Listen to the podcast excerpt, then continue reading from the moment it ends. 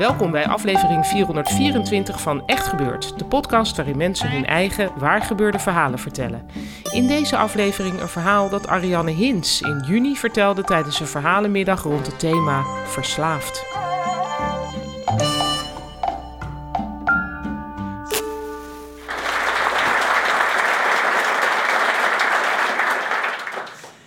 Vijf jaar geleden raakte ik in de band van een vrouw.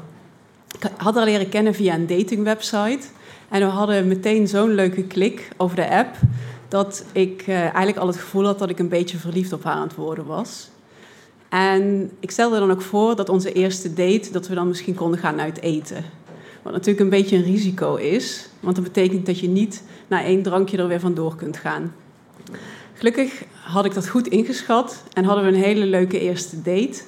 Zij is half Brits en ze had zo'n hele leuke self-deprecating humor en een heel sexy Brits accent. Dus besloot ik die avond met haar mee naar huis te gaan. Waar ik de volgende ochtend snel weer uh, het huis moest ontvluchten, omdat haar moeder met haar dochter voor de deur stonden. Dat een dochter had, dat uh, wist ik natuurlijk al, maar ik had daar niet heel erg veel over nagedacht. Want ik dacht, nou ja, eerst maar eens even die eerste date afwachten. En um, nou ja, ik werd eigenlijk vrij snel na die eerste date helemaal in die familie opgenomen. En ik merkte dat ik dat veel leuker vond dan ik had verwacht. Want ineens zat ik aan tafel, zaten we gezellig met z'n drieën te ontbijten en liedjes te zingen met de tandenborstel in je mond voor het slapen gaan. En op een gegeven moment liepen we naar school en liep zij aan de hand van haar moeder. En toen pakte ze ineens ook mijn hand vast. En vanaf dat moment had ik haar ook in mijn hart gesloten. En het voelde eigenlijk als een heel warm bad om daar zo geaccepteerd en opgenomen te worden.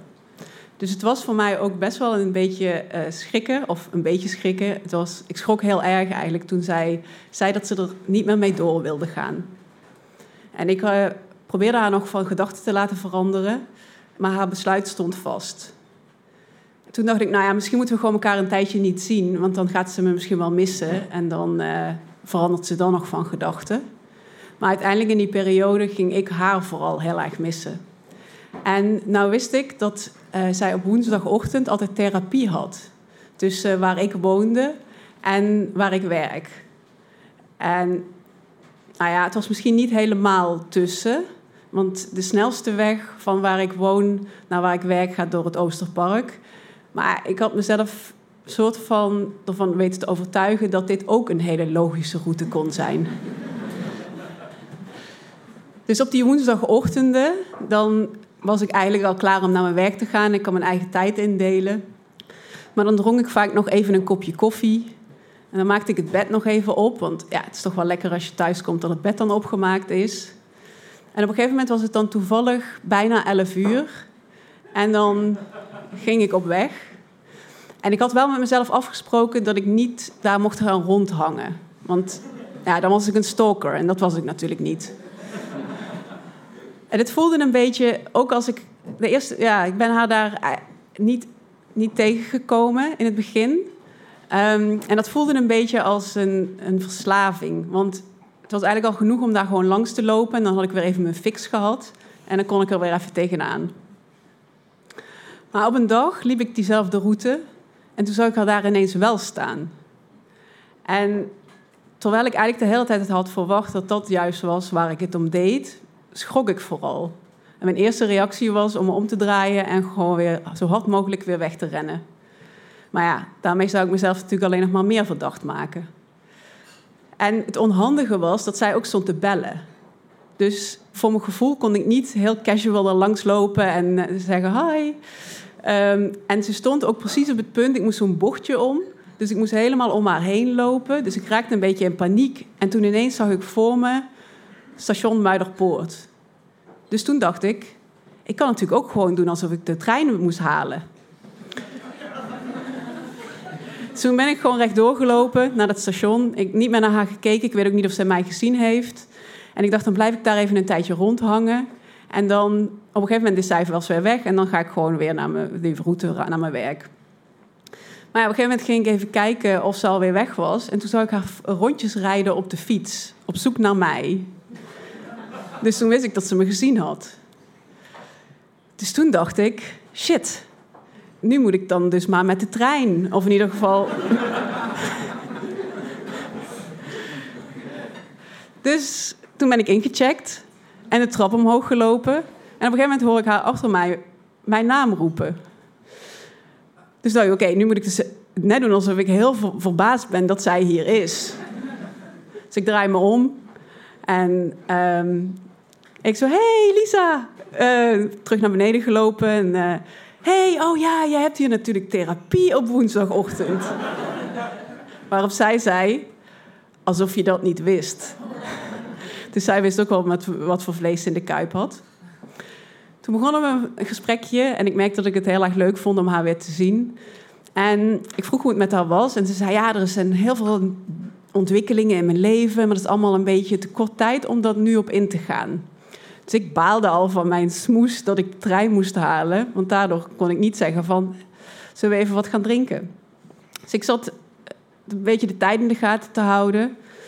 En ehm, op een gegeven moment dacht ik van ja, nu moet ik dus eigenlijk om deze leugen geloofwaardig te maken, zeggen dat ik de trein moest halen. Ze had ook nog gevraagd waar ik dan naartoe moest. En ik had ook verzonnen dat ik dan naar Hilversum moest voor mijn werk. Dus op een gegeven moment had ik moeten zeggen: Oké, mijn trein ging. Maar in plaats daarvan zei ik: Zullen we anders even wat gaan drinken? En toen zei zij: Hè, maar je had toch moet toch een trein halen? Toen zei ik: Nee, die trein is er natuurlijk helemaal niet. Zij lachen. Wat misschien nog wel het meest verontrustende is, dat ze niet eens heel erg verbaasd was. um, toen zijn wat gaan drinken bij een cafeetje. Het was mooi weer, dus we zaten lekker buiten. En um, ik zat tegenover haar en ik merkte dat ik haar eigenlijk ja, nog steeds heel erg leuk en grappig vond. En dat er ook nog steeds een aantrekkingskracht was. Toen begon ze mij te vertellen dat ze met allerlei verschillende mensen seks had gehad. Want ze was inmiddels polyamoreus geworden. En op het einde van die afspraak hebben we ook nog even gezoend. En nodigde ze mij uit om die donderdag bij haar thuis uh, langs te komen.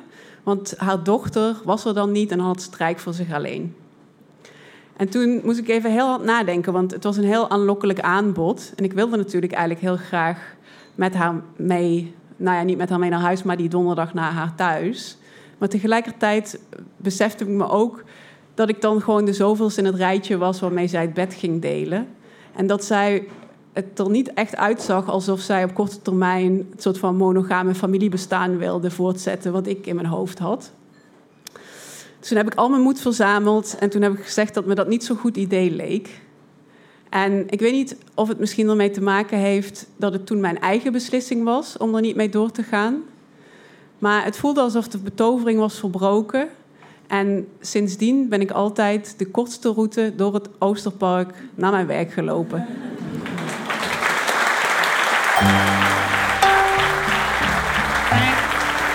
Dat was een verhaal van Ariane Hins. Ariane is filmmaker en werkt momenteel aan het scenario voor haar eerste speelfilm. Daarnaast is ze sinds het begin van dit jaar redactielid van Echt Gebeurd. Behalve uit Ariane bestaat onze redactie uit Micha Wertheim, Renette Kwakkenbos, Tom van Rooyen en mijzelf, Paulien Cornelissen. Hanna Ebbingen is onze directeur, Jasper van Oorschot doet de zaaltechniek in Comedy Club Toemler en Gijsbert van der Wal verzorgt onze wekelijkse podcast. Als je daar nou met plezier naar luistert, overweeg dan eens een positieve beoordeling of recensie te geven in je podcast-app. Want als wij hoog aangeschreven staan, weten meer podcastluisteraars echt gebeurd te vinden. Dit was aflevering 424. Bedankt voor het luisteren en vergeet niet: een omweg neem je nooit zomaar.